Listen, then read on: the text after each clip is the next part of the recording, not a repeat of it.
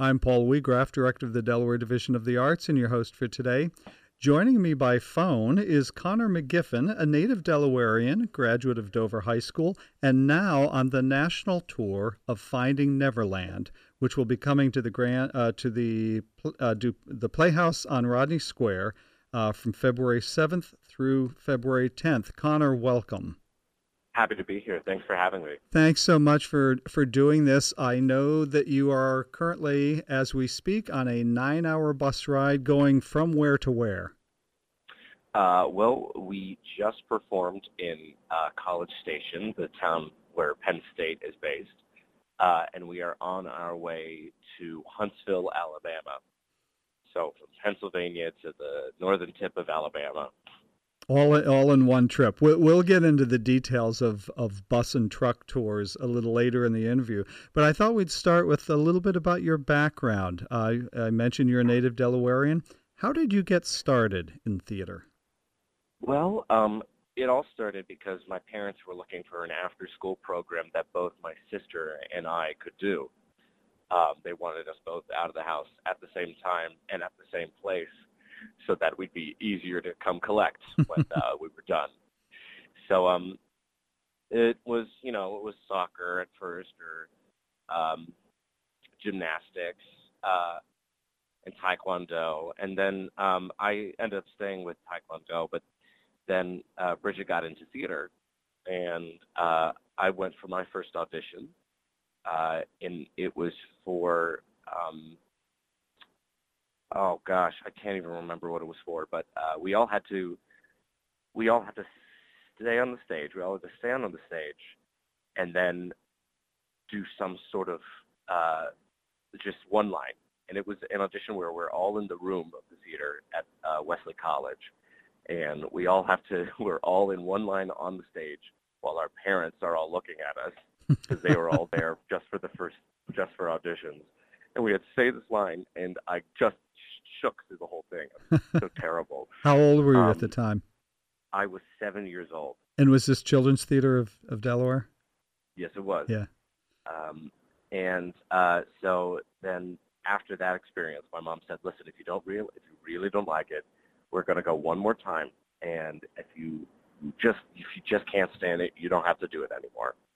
Uh, and so the next audition was for Babes in Toyland, um, I went up and I think it was I think it was just sing the uh, the the uh, main songs from Babes in Toyland, uh, and I uh, ended up booking the gig. I got the middle toy soldier part, and I was only on for like the second act, and it was so much fun to be at rehearsals and to like get to know all these new kids and to have people like clap at you. I thought that was a completely surreal experience. Um, and I thought, yeah, I could do this forever. So is uh, so, so, would you say is, is that when the bug bit, so to speak? That's when that's when it bit. Yeah, I um I then did a couple more shows for them. My last show was uh, Oliver Twist. Um, and I got to play a, uh, uh, the policeman, and these were like um, different versions of shows we know. So instead of Oliver, it was like the musical adventures of Oliver Twist. Mm-hmm. mm-hmm. Um, so uh, my last show there, um, my job was to shoot Bill Sikes in the back, and um, the day prior, uh, I was playing around with the gun, and uh, a friend of mine wanted to also play with the gun, but I said, "No, you can't touch it. It's not your prop." and then we fiddled with it, and then it flew out of our hands and landed on the ground uh, with a hard thud and uh, broke. Oh, jeez. So then our director had to go out and try to fix it, and we it it worked one shot. We we got it to shoot once, and it was, that was great. It'll work on stage. And so it gets to the climax of the moment. Bill Sikes is running away, and I say, "Freeze!" and I shoot, and nothing comes out.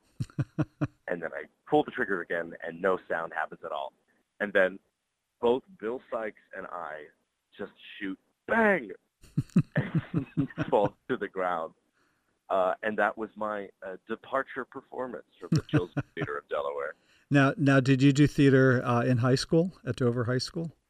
Yes, I um, I ended up doing theater basically since eight, and at the high school level, uh, I actually joined. I actually did my first show when I was in eighth grade because my dance teacher at the time was helping doing the choreography of the High School Musical, uh, and then I and I ended up um, taking a bigger taking a bigger role on in that musical. So then from uh, from freshman from eighth grade on through senior year, I was involved in the musicals of Dover High School, and um, so it was uh, we did Fame, and then uh, we did oh gosh, what was it? I believe The Wiz was next. Mm-hmm. Uh, we also did plays in the fall, um, and then Little Shop and uh, This American Son, and um, I think junior year. Uh, junior year, I don't think I. I'm not sure if I if I did it. I can't seem to remember it. But my senior year, I remember we did Little Abner, um, which was just a really weird show to do for high schoolers. Um, and at the same time, I was uh, going down to um, Rehoboth Beach for uh, Clearspace Okay. at Mhm. Clearspace Productions, Mhm. doing um, shows down there, Okay. and then also taking lessons up at the Delaware Theater Company. Now, now, when did you decide that you wanted to major in musical theater, and what was your parents' reaction to that? Well, I thought about it and um. I thought I I knew I wanted to do it since I got into high school. I thought it would be, I thought it would be. Uh, it's just just like yeah, absolutely. I've been doing it since I was eight years old. I I really want to keep it going, and my parents were very supportive, but also very uh, strong with me that I had to start taking everything a lot seriously, a lot more seriously. So I started doing getting voice lessons when I was 14, um, and uh, I started upping my dance uh, my dance uh, classes at night.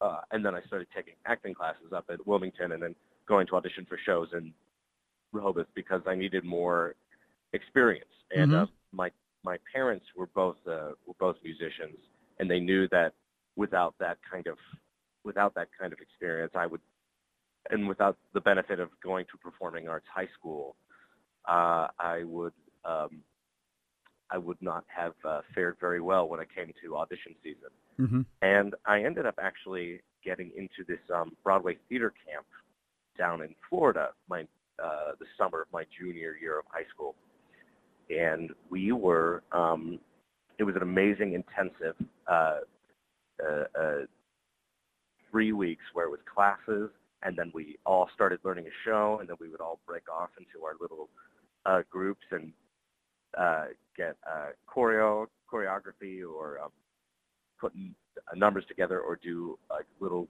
productions. Like I was uh, I was a part of a Julius Caesar um, scene where I played Caesar, and all these women were the uh, uh, senators who came and stabbed me with lipstick, and I was wearing an all white um, an all white ensemble, so the, the lipstick was smeared all over the shirt, and it was just so cool. Mm-hmm. Um, and then uh, my mom came down, and there was a um, uh, on the last week, all the parents could go to symposiums with all the teachers, and one of them was a college symposium, like being able to uh, finding out what college is right for you and how to get in there and what the uh, uh, um, what the uh, aid process is like. Mm-hmm. Uh, and so the first question asked was, what are the best schools to go to? And he said, first of all, you can go to any school and get a great education. It doesn't matter what uh, what area you're from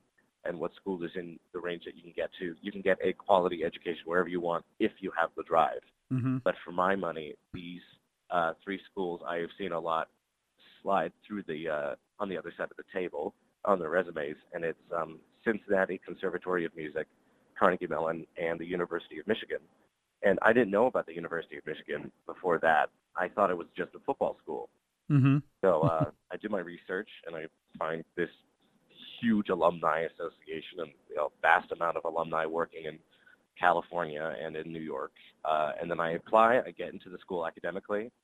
Uh, I'm able to audition, and I get there, and it's just the most like we we walk into the theater, and uh, all this the the the seniors who are there to greet us are just like so they have this aura around them and then our dean the dean of the the, the chair of the musical theater department professor wagner comes in and he just like he just captures all of us in that in that in his speech he talks to us about uh, the importance of being like looking ahead when you're at Michigan because if you look to the side, you're not going to see where you're going. Mm-hmm. Uh, the foundations of like music theory and um, the importance of the general academics that you'll have to be taking, and then the singular.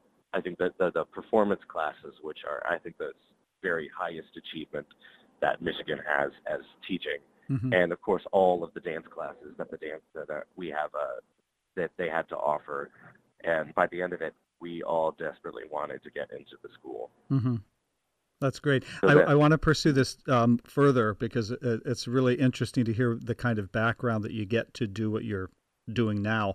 But let me first remind our listeners that you are tuned into Delaware State of the Arts here on News Radio 1450 WILM and 1410 WDOV. Our guest joining us by phone uh, while on a nine hour bus ride is Conor McGiffin, a native Delawarean, graduate of Dover High School, and currently appearing as Charles Frohman and Captain James Hook in the national tour of Finding Neverland, which is coming to the Playhouse on Rodney Square uh, February 7th through February 10th. Uh, Conor, uh, your education at the University of Michigan, uh, a strong, uh, which, which, you write has a great reputation, has a very strong uh, training component in theater. Could you speak to the business side of things as well? I once heard theater described as a piecemeal career where you're constantly cobbling together jobs, and ideally, the majority of those jobs are in theater. Uh, you've done that very successfully so far, being on three different national tours and doing some regional theater work as well. Could you speak to what you learned uh, through your education about the business of being an actor and, and what you've kind of learned since then? Sure. Um, so uh, we were able to take a performing arts management class in um, in uh, in college under our BFA, and with through that class, I learned how actually incredibly how incredibly difficult it is to not only pursue your um, career as an actor, but how hard the theaters have to work in order to keep themselves uh, afloat. And in our performance classes, where we learn how to uh, how to basically act through the song and do scenes and put together act, and learn characters, um, we would also uh, look up what the what the shows of the of the day were and uh, find repertory or um, music for us to sing and uh, correlate those to the shows that were actually happening in New York, so that when we got there, we wouldn't be showing up to a um, a rock musical audition with some enchanted evening. Mm-hmm. Um, and then in my our senior year, we learned how to uh, we learned how to fill out taxes as uh, as performers, which is a very singular thing.